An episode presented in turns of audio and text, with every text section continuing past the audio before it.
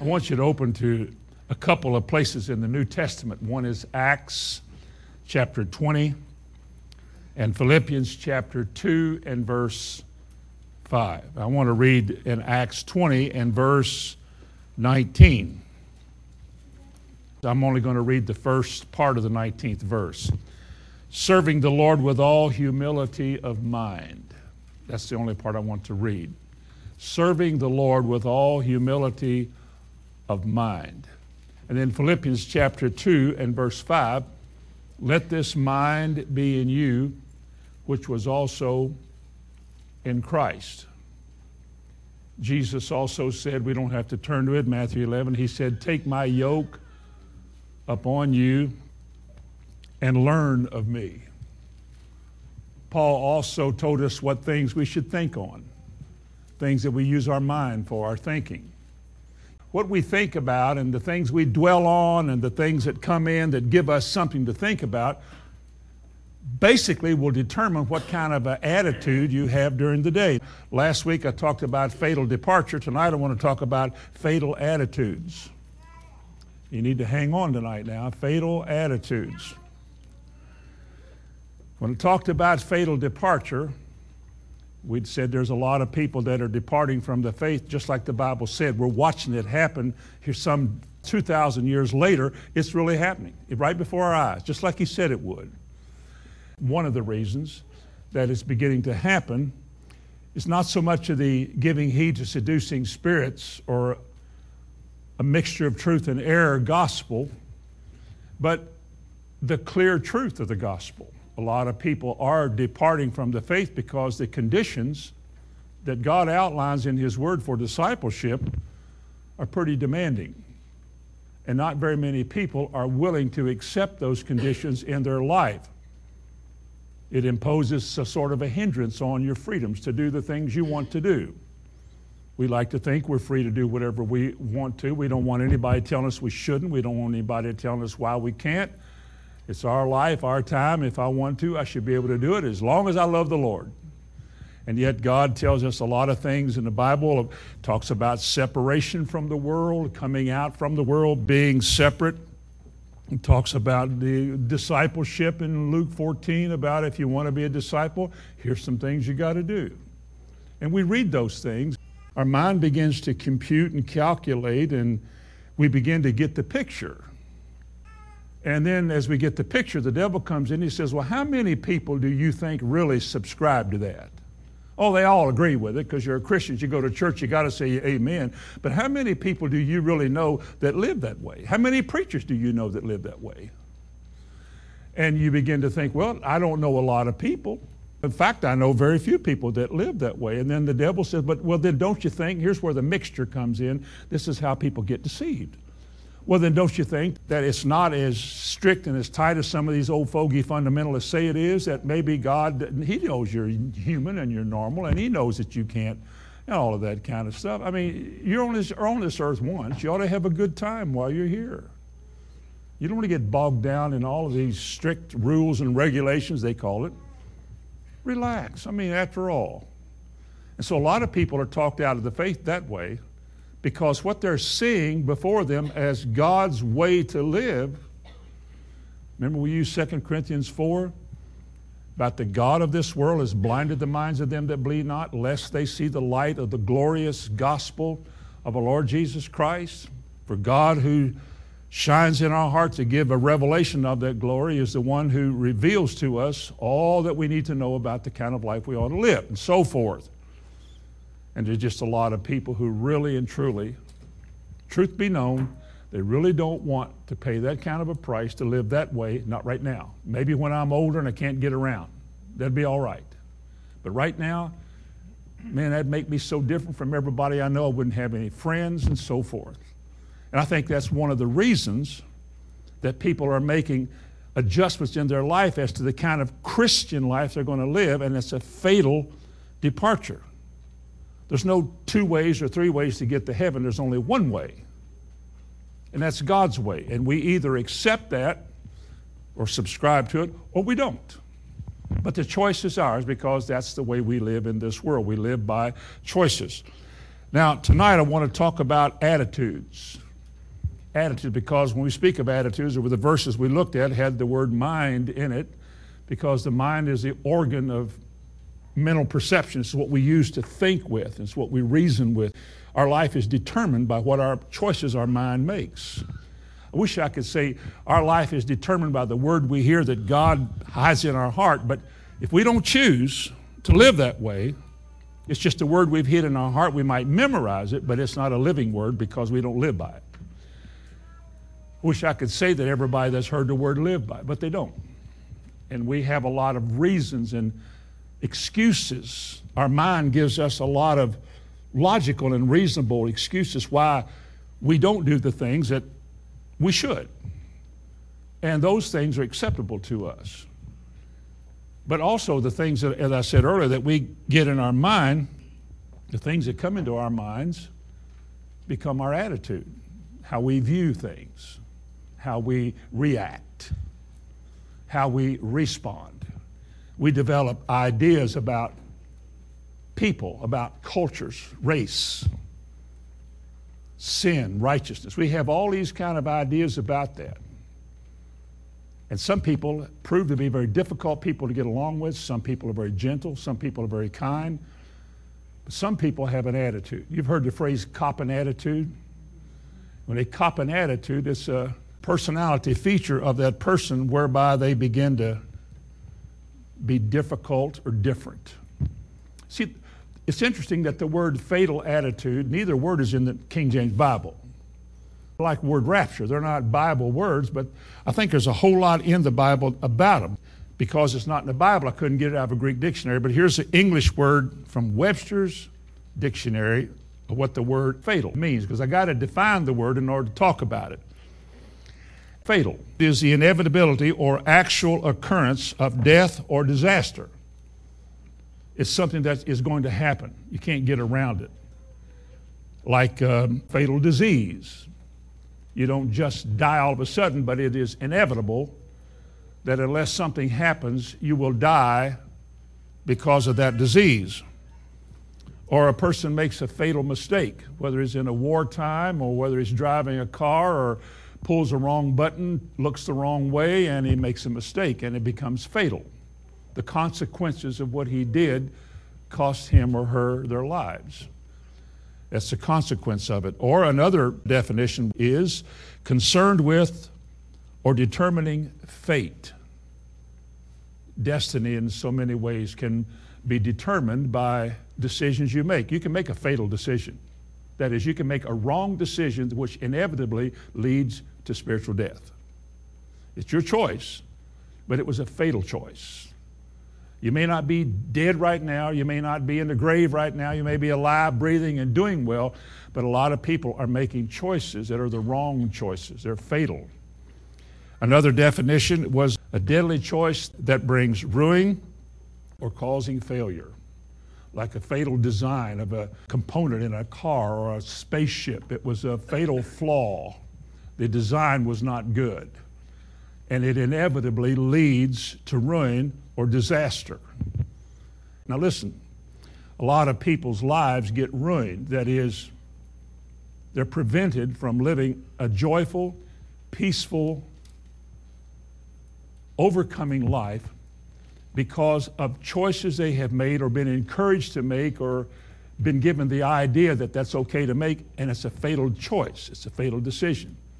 Because while you are alive and you're breathing well and you go to church and sing songs and all of this and you're going the wrong way. Remember that verse that says, There is a way that seemeth right? It's used twice in Proverbs. There's a way that seemeth right unto man. Not God, but unto man. And the end of those ways are fatal because they lead to death. Not a lesser reward in heaven, not a lower place in heaven, but God said it leads to death.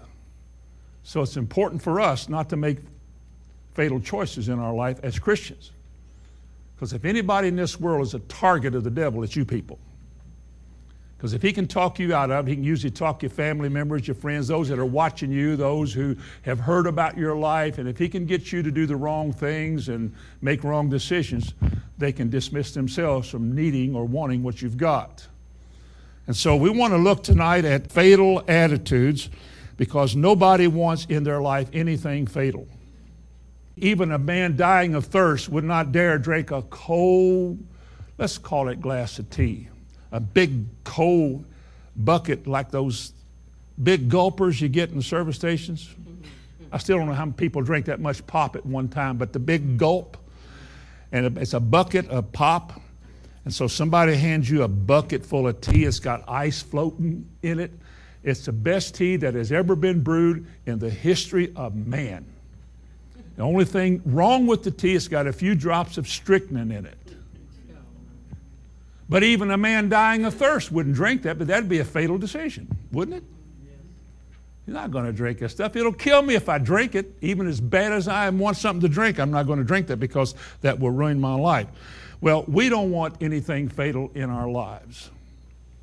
I would like to think that tonight I have rid or am ridding myself of all the wrong things that lead to disaster or ruin, or I'm being delivered as I speak by making good choices and responding right to God of everything that God has to judge. And He is cleansing me so He doesn't have to judge me. And I'm doing all these things, and the devil has no place in me, and I'm alert and sensitive to wrong moves. And I'd like to think that's true because nobody wants to die a spiritual death, and there's nobody in this room who ever wants to go to that place that Jesus has prepared for the devil and his angels. I cannot imagine the disastrous place that, that hell must be. And yet, while we're here and comfortable on this earth in America, it's easy to reject some things that God says. It's easy to set things aside. I'm not ready for that. It's easy to do that, and those are fatal choices and fatal decisions that people make. But an attitude, an attitude is something else. An attitude is a mental position that you have with regard to things. It's how you think. It's how you view other people. It's how you view things in this world. It's your attitude. Now, if you have a bad attitude, we all know what a bad attitude is because we've said that about somebody. Boy, he or she has a bad attitude. What do you mean by bad attitude? Well, their view towards somebody or something is not good. They're real ugly about it. They have nothing good to say about it. You can look at their face and you can see the scowl, or you can see the meanness, or you can tell by the tone of their voice how they feel about something. And when you talk about somebody having a bad attitude, you inherently know nobody should be like that. Yet we all do that occasionally. But it's not good to be scowling and scoffing and angry and full of all the things that make us hurt people, and we don't need to be cocky and mean. How do you know that a cocky person has a bad attitude? Somewhere in his life, the estimate of himself is so great that you must also share his estimate. I am pretty much the stuff. You all know that. So, in order to get this, he dresses outrageously, or she does, gaudy, or whatever you want. It's attention. It may look goofy, but at least it's attention. And if you can act bad enough, people will notice you and they'll talk about you. If you're successful, they'll dress like you. You might be a rock star. How many rock stars have attitudes? Now, I'm assuming, and when I look at CDs, you can always see the picture of their group on there. They all look like they have good attitudes. What I get from it, I see a cocky, irreverent attitude. You know, standing there with my guitar, leaning against a rock or something. Now, to me, that's an attitude. See, well, it's just put on. It, maybe it is put on. Maybe it isn't.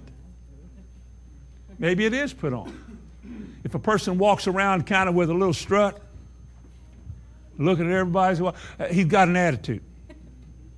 Or if she does that, she's got an attitude. It's something that is birthed inside of a person, some somewhere in their life, something is birthed in there that gives way to this kind of a lifestyle. Rich people often have an attitude. They like to sit in the main seat, they like to be noticed. When they drive up somewhere, they want somebody to open the door for them, so everybody goes, whoa, and they, because they're cool. I think acting cool is an attitude. Everybody ought, according to you, ought to just stay in bed all day then. No. I think when people are mean and people scowl, I think when people are smart alecks, I think when they talk ugly and vulgar, when they're always against something and mouthy about something, I think they have an attitude. That's what I'm talking about. The mind they think with thinks differently than it ought to think. Some people see themselves as superior to other people, and they tend to look down their nose at other people. And they see the way a person is dressed or the what kind of car people drive or something, and some people look down their nose at people like that as though they're inferior to you. Well, that's an attitude. I've seen it in the church, I've seen it in lots of places, seen a lot in the world. A bad attitude is a difficult person, hard to relate to, hard to get along with, hard to associate with because they get ticked off by little bitty things, and when they get ticked off, they get very mouthy. Let me tell you where you can find an attitude every day. You go either Kroger or Walmart. not because of Kroger, not because of Walmart. I'm using those two stores because they're two common large shopping places in our town, Shelbyville. It could have been any other store in some other town, but they happen to be the two biggest in our town. And well, somebody behind you is in a hurry, and the lady is having a hard time, or the deep, deep machine slows down or quits or something, you'll hear them breathing harder behind you. And they wait for somebody to notice, Ma, you're breathing hard. Are you okay? That's to come on to say, Ask me why I'm breathing like this. Oh, why are you breathing like that? Because I'm hot. I don't like these kind I don't like his, I wish they did. Why don't they do that? Well, I wouldn't vote for him. That's an attitude. You see, let me tell you something. Jesus never works in you like that. So anytime you act like that, it wasn't God. Well, if it wasn't God, who was it? Well, something follows you around. It's not goodness and mercy. Something's following you around like a little fox, biting on your grapes, spoiling your vines. The devil knows what ticks you off. He knows what gets your goat, as though you should have one. He knows what makes you mad. Ask any young boy girl thing, and she can get mad because he doesn't pay enough attention to her. Or he sees an, an ex girlfriend or something, it over, hi, how you doing? Good to see you again. Well, she's so mad time they get in the car because he spoke to her. He said, What's I supposed to? Spit on her throw the door in her face so we get out of the way, woman, and go on out in the car? no, it's just that there's an immature, insecure posture that some people have that they've got to have attention. And if you marry that girl, you might as well get you an extra bedroom built up in the attic, in the corner of the roof, back up there where the squirrels try to get in. Because if you don't get delivered from that kind of an attitude, you'll carry it into marriage, it'll be transferred into your children, and you will become, like so many adults are today, become an unhappy, miserable, never content person. Anybody who is not content and not at peace and doesn't have a joyfulness about them has an attitude problem. You could say, well, that's a faith problem. Well, they'll go together, but they have an attitude problem. Attitudes are bad things. You ever heard of gangs? I hear there are gangs around. How do gangs, our own little view of them, probably from movies or something, but how do gang members act? They always have to act tough. You can never be weak. If there's any weakness found in you, you don't want to fight. If there's ever a weakness about you, any fear ever shows up, they'll either put you out of the gang or they'll hurt you. Because you got to have this air about you of who you are, who you think you are. You got to make sure that everybody knows that you're somebody. You don't mess with me because a bad attitude, like in gang members, wants to hurt people. We want people to be intimidated, to be afraid of us. You take a terrorist.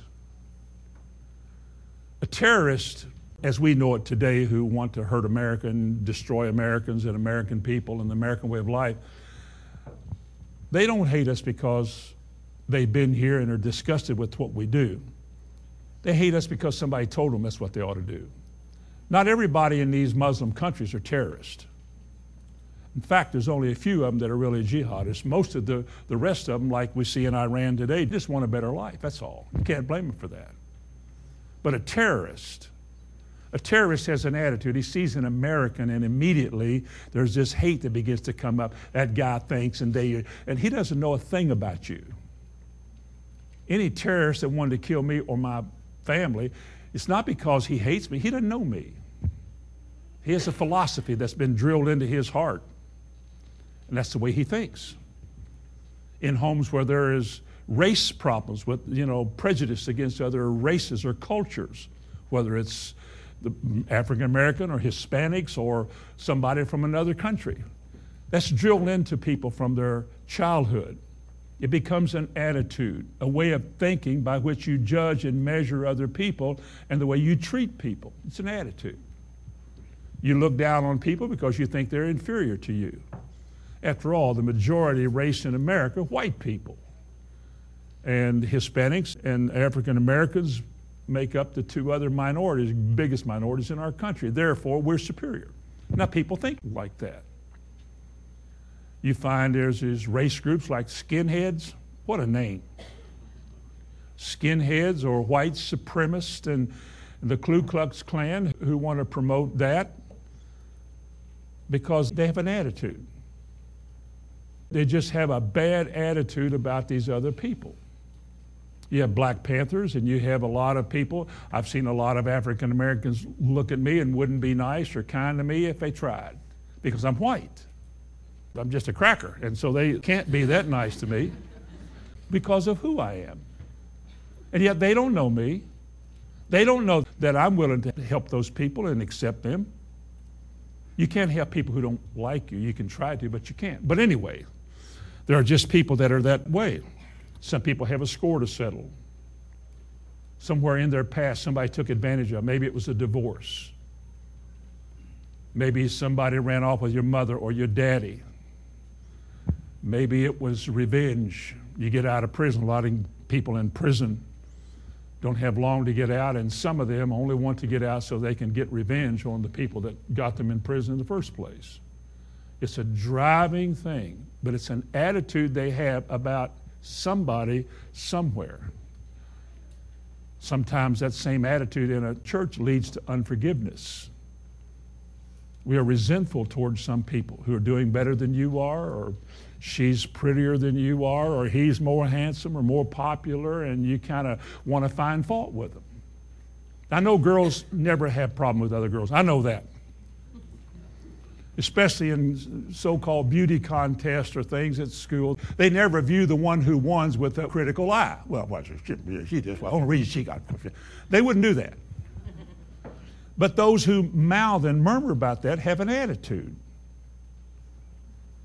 It's just the way they look at people, and the way you look at people and the way you talk about people and act about people is an indication of the kind of person you are there's a flaw in your life and it could be fatal because you're not allowed to have unforgiveness against anybody. You're not allowed to want revenge against anybody. Never a time in a Christian life are you allowed to get even. But if that thing is in you driving you, it's a fatal thing. And if it gets root in your life and a root of bitterness takes hold of your life, it'll destroy you. It will absolutely destroy you. But when people are defiant and they want to hurt people, when people have problem with races and everything else, there's a real problem with those people. Turn to Ephesians 4. Just for a moment, I want to read a verse of scripture in Ephesians 4 about attitudes. Bitterness is a terrible thing. Let me tell you something. bitterness is found in far more people than you realize. We find the words bitterness of soul several times in the Bible. It's just hurting on the inside, which wants to recoil on the outside.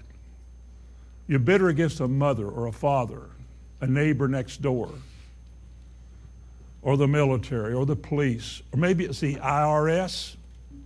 Maybe it was a government agency. Maybe it was an employer who wouldn't employ you. Maybe it was a preacher who hurt your feelings. Maybe it was an ex boyfriend, girlfriend, or something like that, which wounded you pretty deeply and it made you seethe with hurt and pain. And you get a, it's called a root of bitterness. And when that thing gets lodged in people's lives, they'll never know what joy and peace is because they're driven to want to get even. They're driven to want to hurt as they've been hurt. It's a terrible thing. You can preach about it a lot, not everybody gets free from it, but you can be free from it. But bitterness is an attitude. Nobody's told you you had to be bitter. Nobody told you you had to be angry. Nobody told you you had to be upset all the time. You made a choice to be that way. Love is a choice, hate is a choice. And you stay bitter long enough, it turns into hate. Listen to what the Bible says in Ephesians chapter 4 and verse 31. Let all bitterness and wrath and anger and clamor and evil speaking be put away from you with all malice. And be ye kind one to another, tenderhearted, forgiving one another, even as God for Christ's sake hath forgiven you. You know, it sounds obvious to me that these were things that the people that he's talking to used to do the way they used to be. If I were to ask you tonight, how many of you have ever been bitter about something or somebody? Well, most of you would hold up your hand. Has anybody ever talked about you? Has anybody ever cost you something? Somebody one time kept me from going to a meeting. I was invited to go somewhere, and a phone call was made, and I was prevented from going there because of what these other people said. Now, you could be bitter about that if you wanted to. I tend to think of it, maybe I didn't belong there in the first place. Now, the person who did the calling shouldn't have done that. That's not a Christian trait either. The Bible says be tenderhearted towards one another, not try to hurt, not try to get even, not slander or evil speak about somebody. The church I've been in since I was saved, the kingdom of God, I've seen so much of this my whole life. I've never seen a time it stopped. I've never seen a time in my Christian life that these things stopped happening. No matter how much you teach people that we should have a good attitude, they keep a bad one. Not all the time. Listen to it again. Let all bitterness and wrath, fighting and fussing and side choosing, and clamor, backbiting and yapping and evil speaking be put away from you with all malice, because behind it is malice.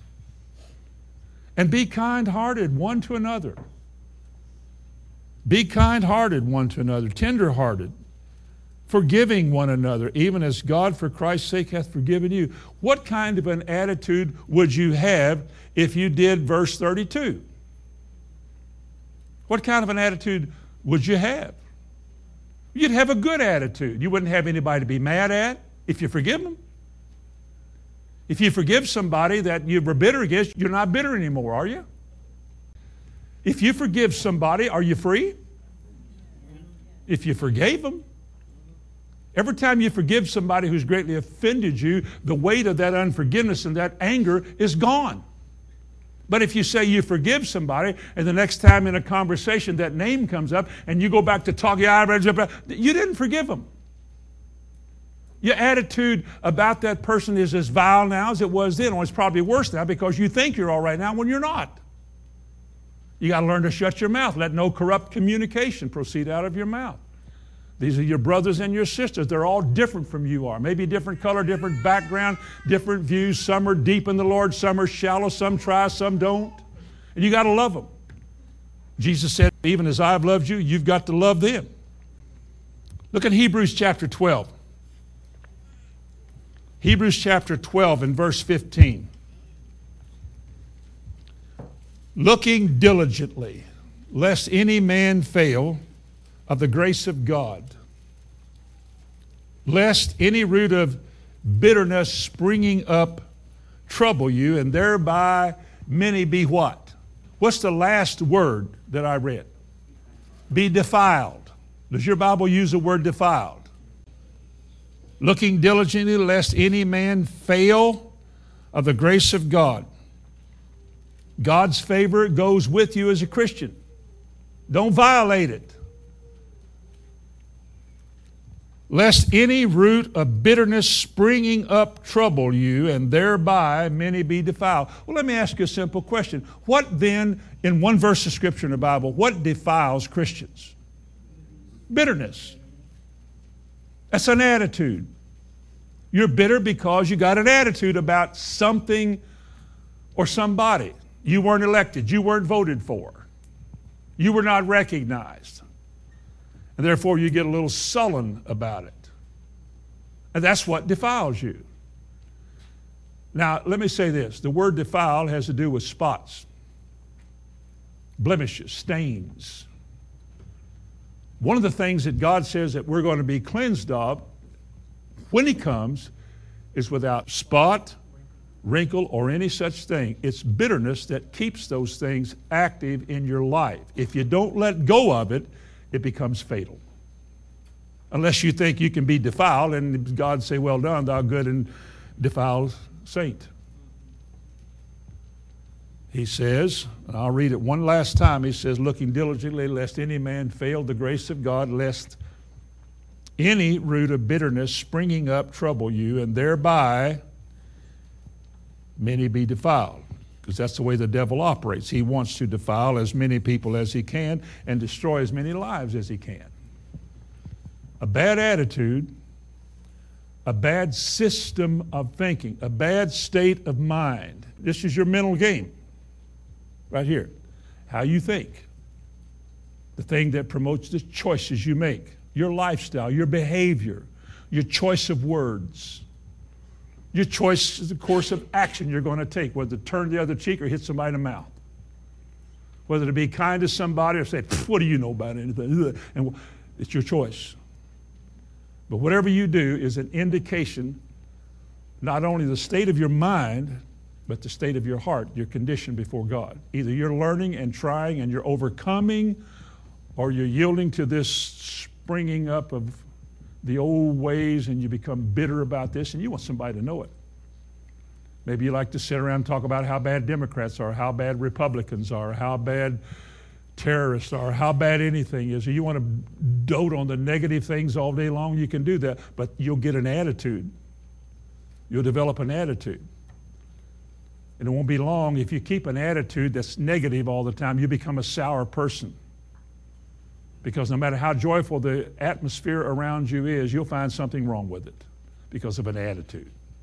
You just cop that attitude and so forth. Now take a good attitude. That's a bad attitude. A good attitude. Cheerful, kind. How about a smile on a face? You think a person has a good attitude is more likely to smile than to scowl?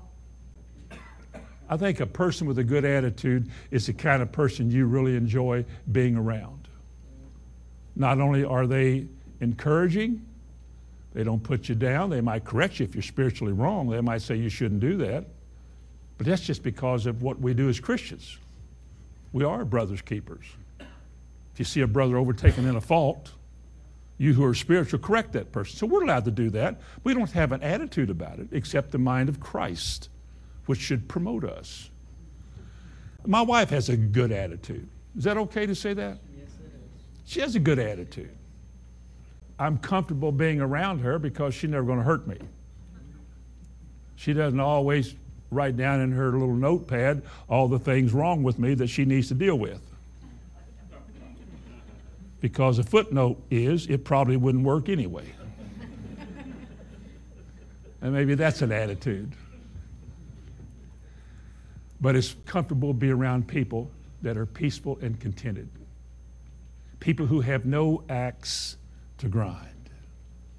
People who are not telling you how bad they want to get even with somebody.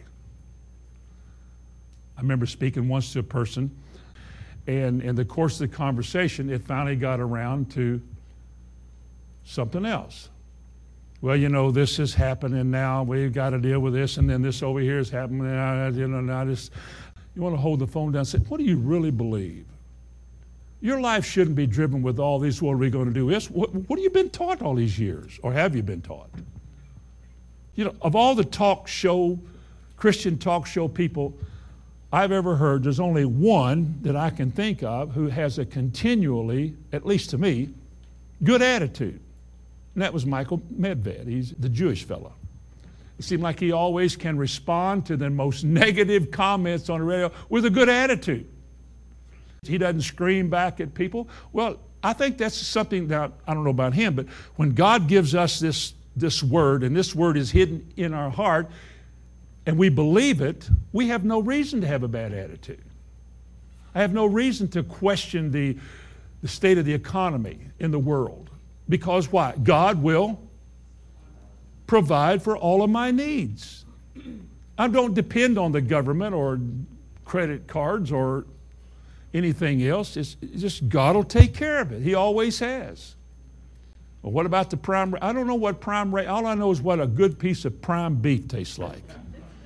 But I'm not much on prime rates. They never taste, that didn't sound good. But see, I have something that supersedes all of that. And if your mind is the mind that Christ gives, if it's being renewed, you begin to think like that or think on these things. And therefore, you don't have that bad attitude. When people are around you, they note that you don't talk down, you don't talk about, you don't talk doubtfully about, know what I'm going to do, and this is getting so bad, or who do you think is? I'll tell you what, you don't do that anymore. Because your mind is being renewed, I hope.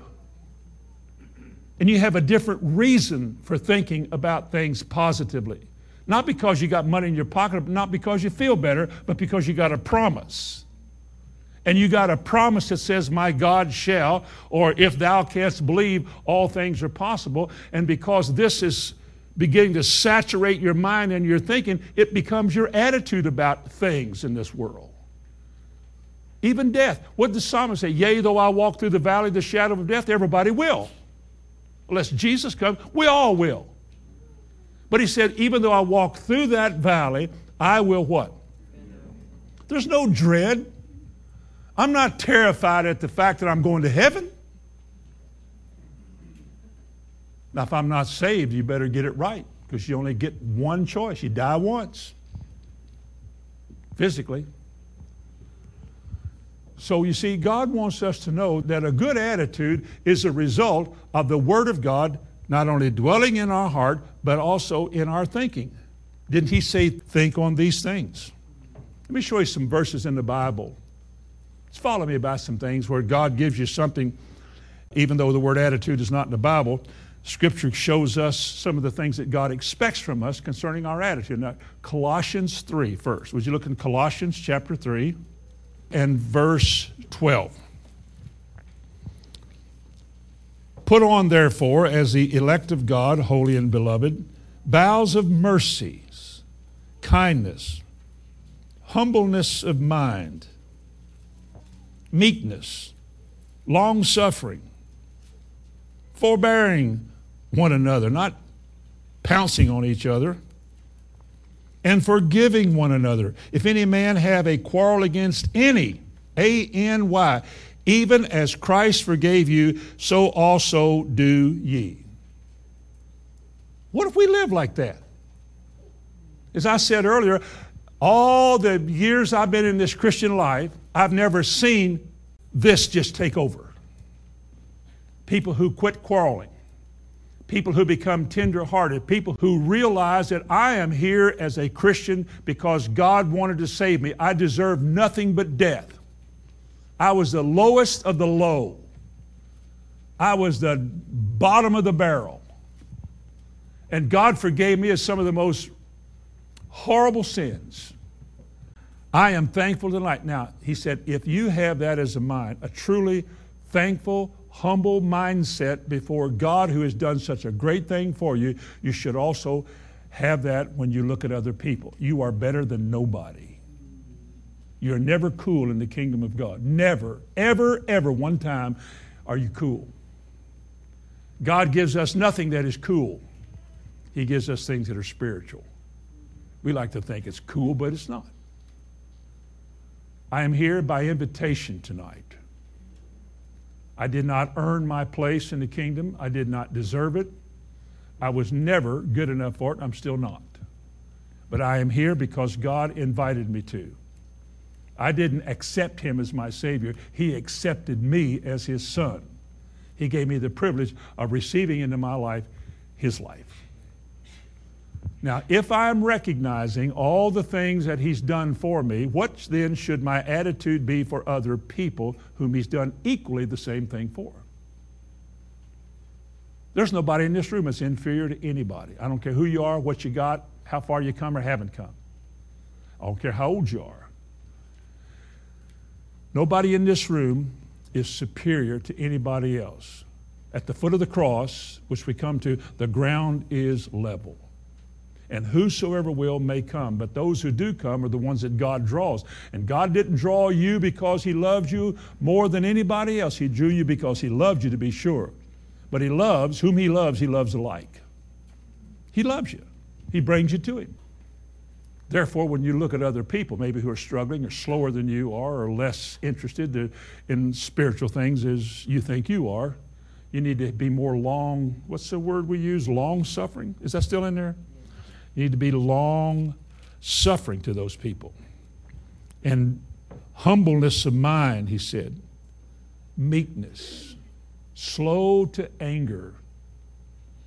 God put up with so much in us, and he still does you remember that when you relate to other people that He loves as much as He loves you. You be a part of their progress. You help them along the way to succeed. You be in their life for good and not bad. Don't ever be the cause of somebody blowing their stack. I ain't never going back to that church again the way they talk to me. Don't ever be like that. Unless, of course, somebody's really vile and you corrected them and they took it wrong. We're not in here to correct each other. God does the correcting.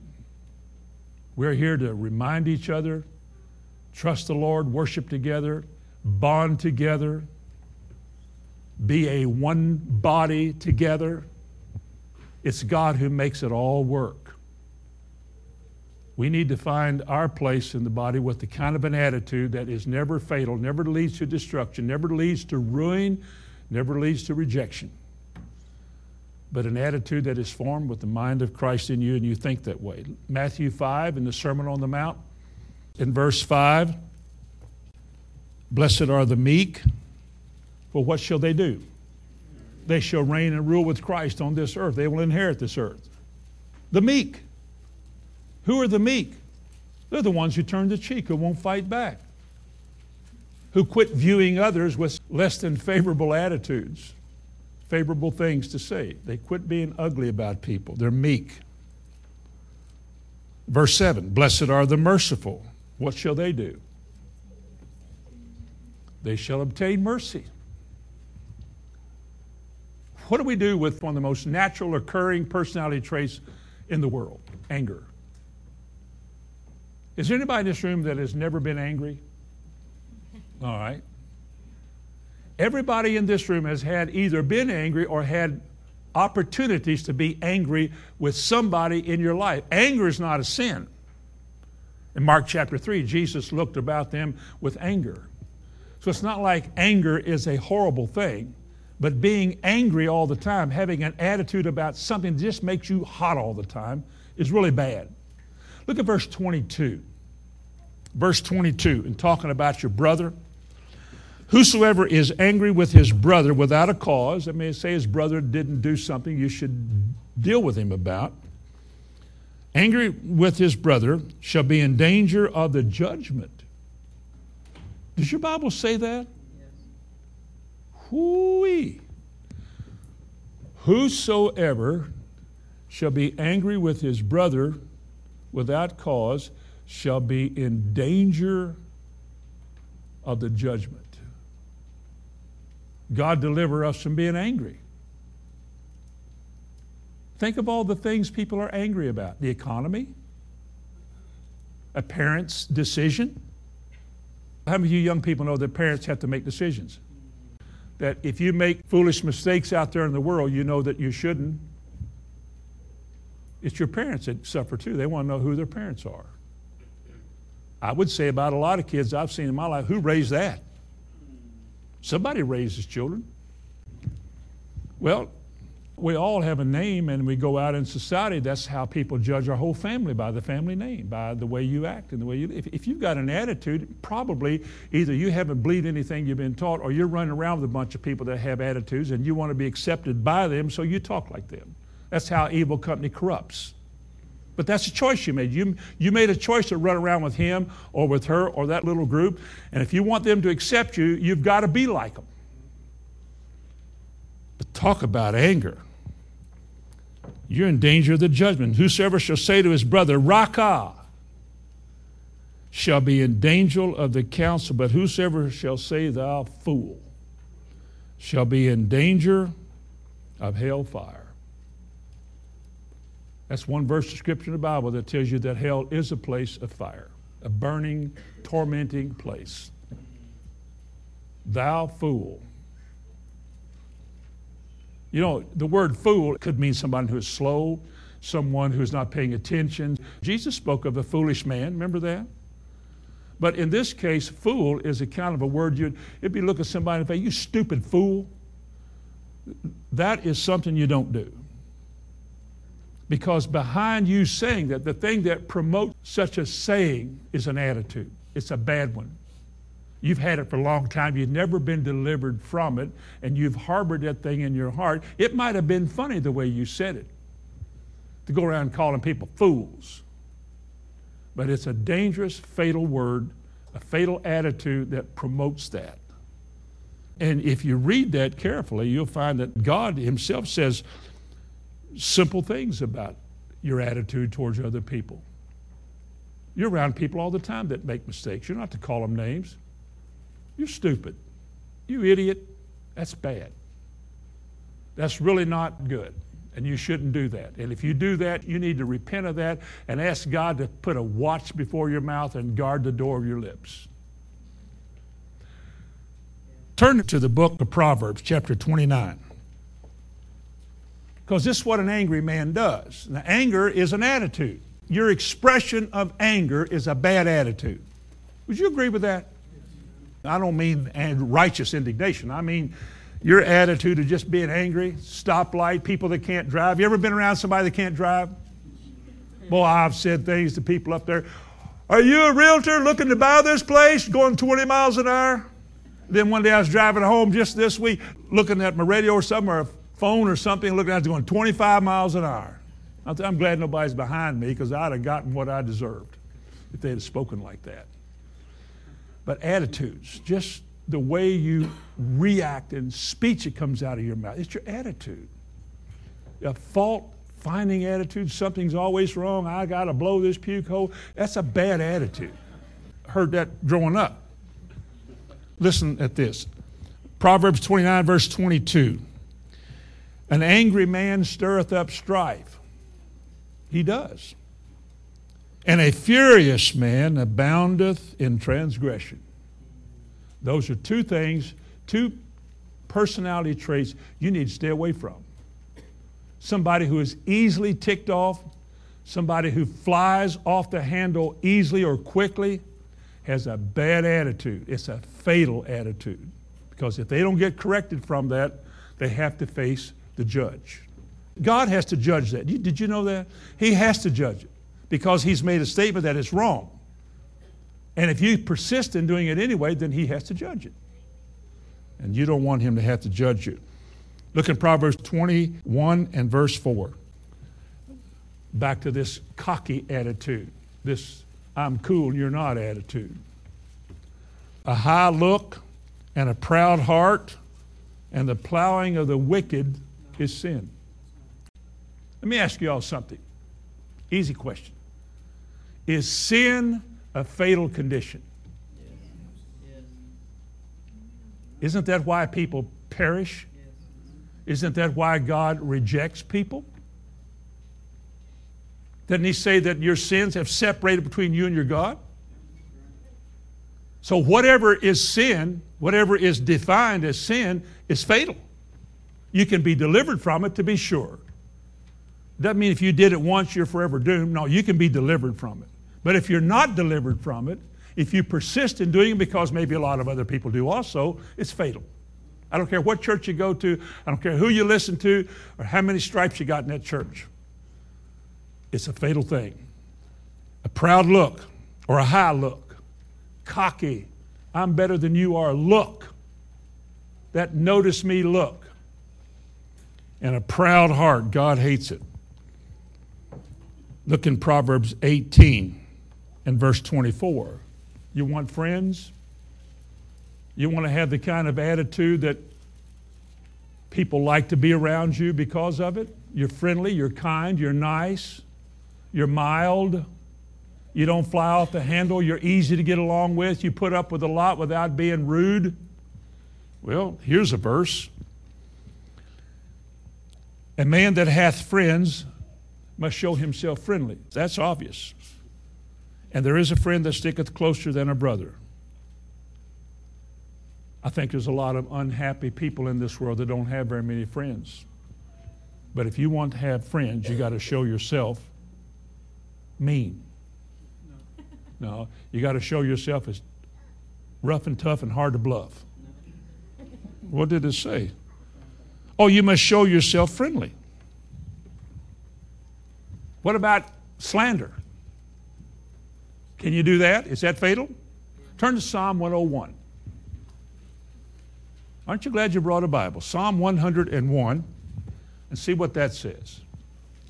Psalm 101 and verse 5 Whoso privately slanders his neighbor, him will I cut off. Now, is that judgment? Let me ask you a question. How is it then that so many Christians continue to exist? There's a whole lot of slander goes on in the church. And it doesn't seem to be disapproved of. A lot of people do it. And yet God says, I'll cut them off. But it doesn't look like they're cut off. But you know, when you begin to decline spiritually, you begin losing interest in spiritual things, you begin to lose your zeal and your worship thing. And all. When all of that begins to fade, you've been cut off. Nothing is inspiring you anymore. It's not there like it once was.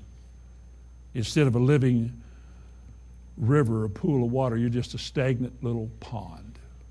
And it's all fading. Here's one of the reasons it is. Whoso privately slandereth his neighbor, him will I cut off.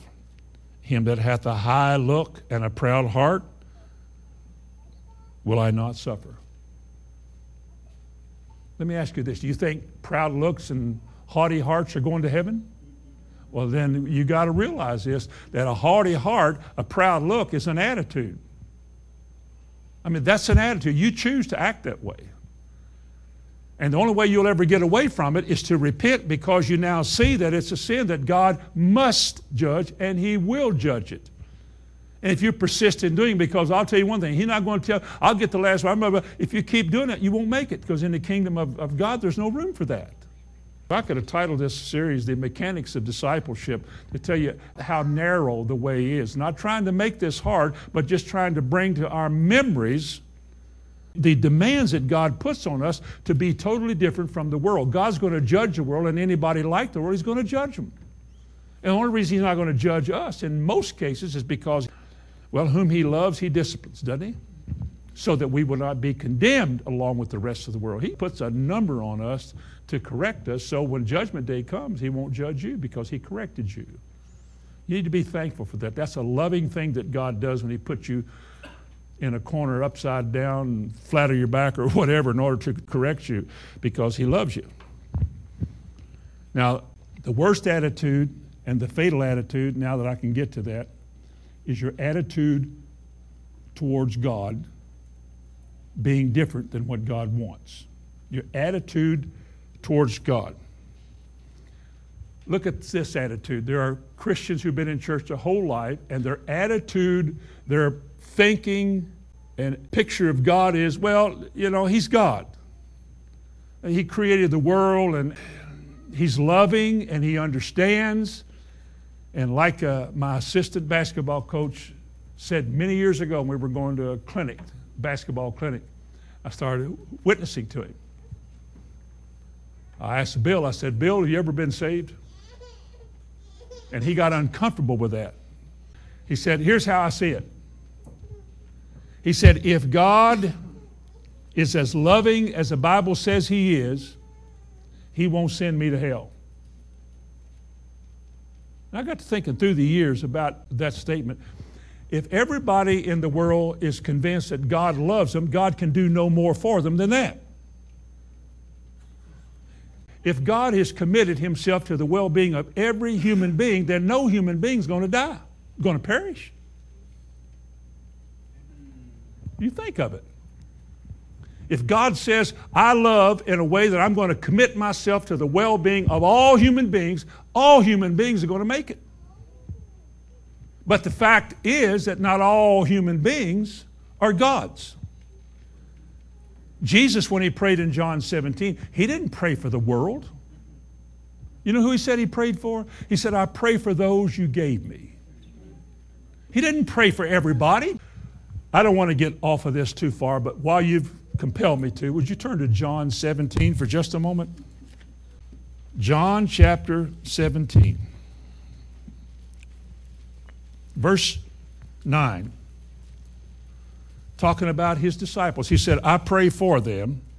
I pray not for whom? Wow. I pray for them. I pray not for the world, but for them specifically, which you have given to me. So the world has to do with people in the world. He says, I'm not praying for all the people in the world. I'm praying for the ones in the world that you gave me. Is it God who gives people to be His? No man can come to the Son except the Father which sent the Son draw him. You did not choose me, I chose you. That's whom Jesus prays for. Jesus said to the Pharisees, He said, You are of your father, the devil. Didn't He say that? Yes. Do you think that God was working in them to do of His good pleasure? No. Of course not they perish. He said one time about those people, he said, Leave them alone.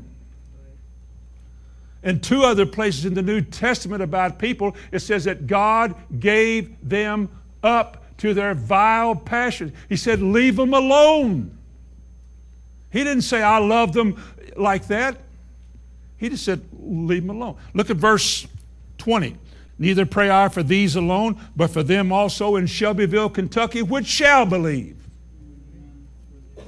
He not only prayed for those that God gave him in this first batch of saved people, but for those who shall believe. Who did Jesus pray for? I'm not going to tell you that everybody in this world is loved by the Lord, that God does not commit himself to the world's well being, but to those whom he calls to himself, he personally commits himself to dwell in you for his good pleasure. God is at work in you both to will and to do of his good pleasure. Christ in you is a hope of glory. For every person that's saved, there's a whole bunch that could care less about all of this. There's no work going on in them. There's no tenderness, there's no worship, there's no desire, just a lot of yakety yak. And yet, for those that he's dealing with, there's this constant working, there's this desire to draw nigh to God. It's God's work. You don't see that in very many people. But Jesus said only a few are going to make it. Let me tell you something.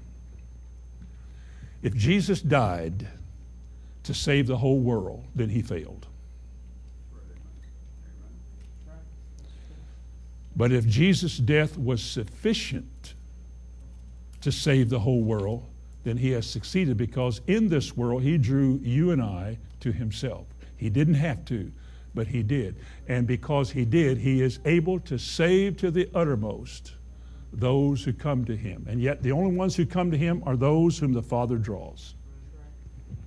We have a mushy idea. You know, for many years, I didn't like anybody preaching about love because I'm in the faith camp and all this love stuff is just a weakness that they have and they think that's enough.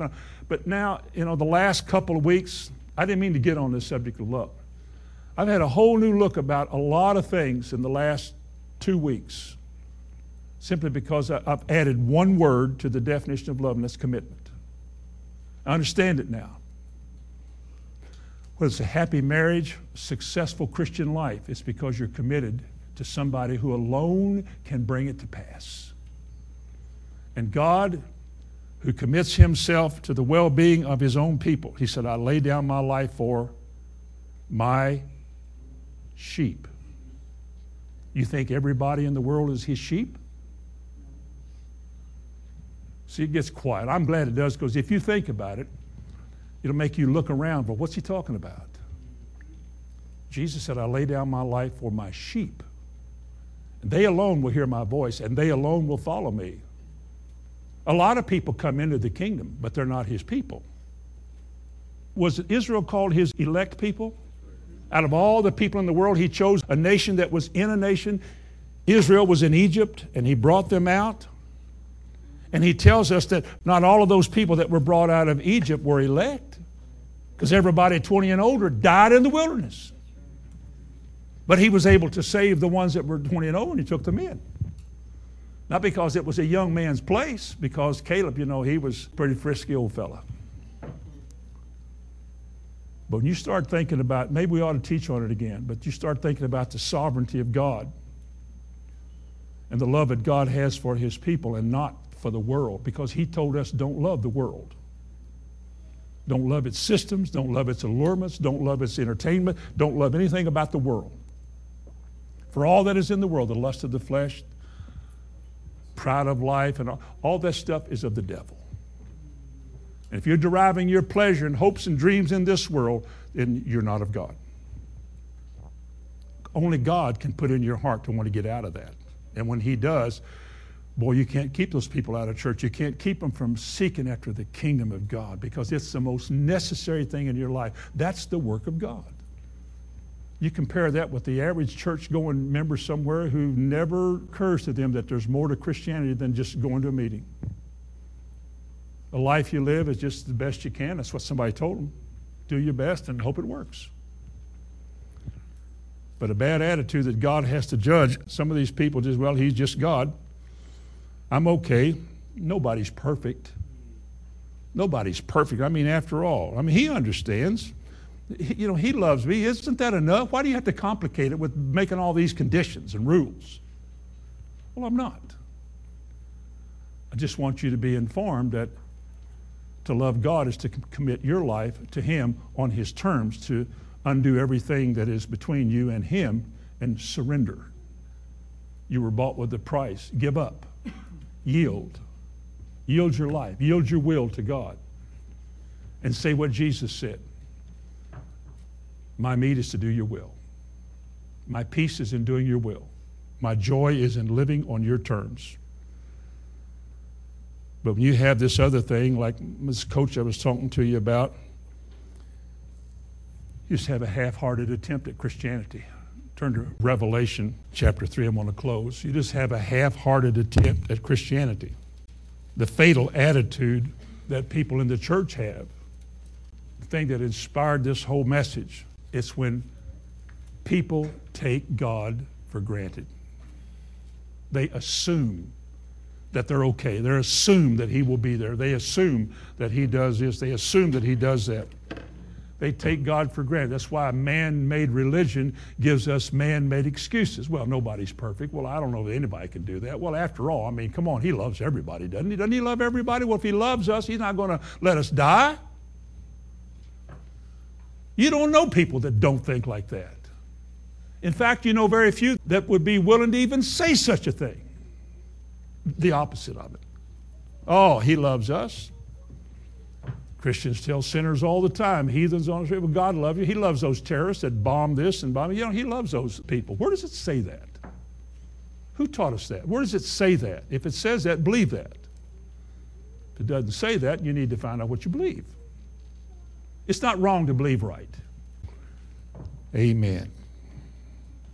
The devil has closed the eyes of so many people. He's just closed their eyes. They no longer can see. Listen, these three things. They have been distracted. They've been looking other places and thinking other ways. They've been detoured. And they're being devoured. I thought you'd like that. You're distracted with all these other ways, so you now get to pick and choose what kind of Christian life you want to live, what kind of church you begin to pick and choose. What best suits me? Hmm.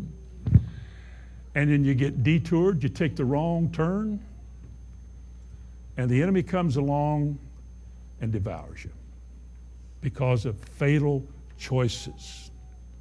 And when somebody tells us our choices are bad and we cop an attitude, that just makes it more clear to us that we've been duped.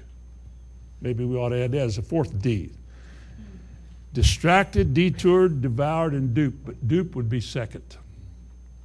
Revelation chapter 3 and verse 14, and we'll close with this. And unto the angel of the church of the Laodiceans write, verse 14. These things saith the Amen the faithful and true witness, the beginning of the creation of God. I know thy works, that thou art neither cold nor hot, but I would that thou wert cold or hot. So then, because thou art lukewarm and neither cold nor hot, what will God do? We're not talking here about whether or not God loves you, it's more about whether or not you love God. If you're cold, you're indifferent. You're casual. You take God for granted. You take all this business of Christianity for granted.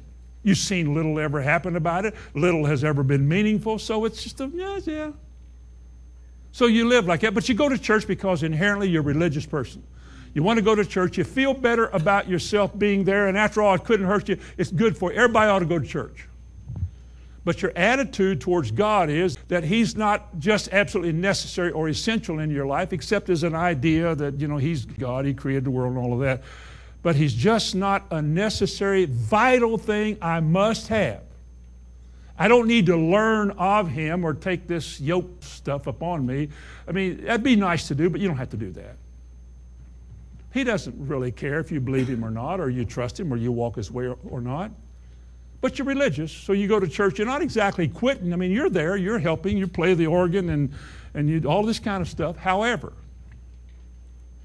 you're lukewarm. And says, well, God loves you anyway. God, you know, that, that's, you know, He understands you're just flesh. You know what He said about lukewarmness?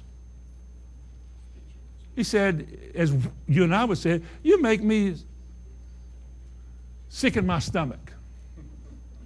Don't know what the other word for regurgitate is. It's not a nice sounding word. It rhymes with Luke and it starts with a piece. That's as far as I'll go with it. You are such a distasteful thing in the mouth of God in His life that it's a sickly way you live. And yet, people who live that way, that's their attitude. That's why they have no faith or they have faith. That's why they're not interested or they are interested. It's all about your attitude. And when you're cold, you're lukewarm, would you agree with me tonight that lukewarmness is a fatal attitude?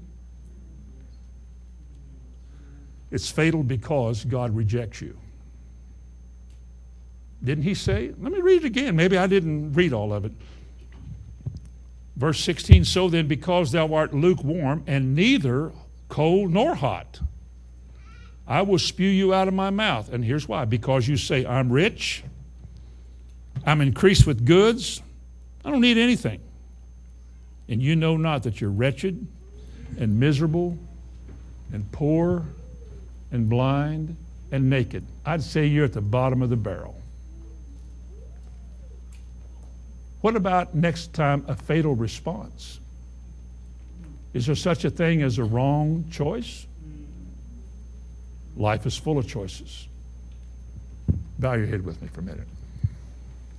Heavenly Father, you brought us here again. We believe that Everything is as you planned it. Being here tonight, the words that we've heard, the way you've interpreted these things to the minds of your people, It's all a part of your plan.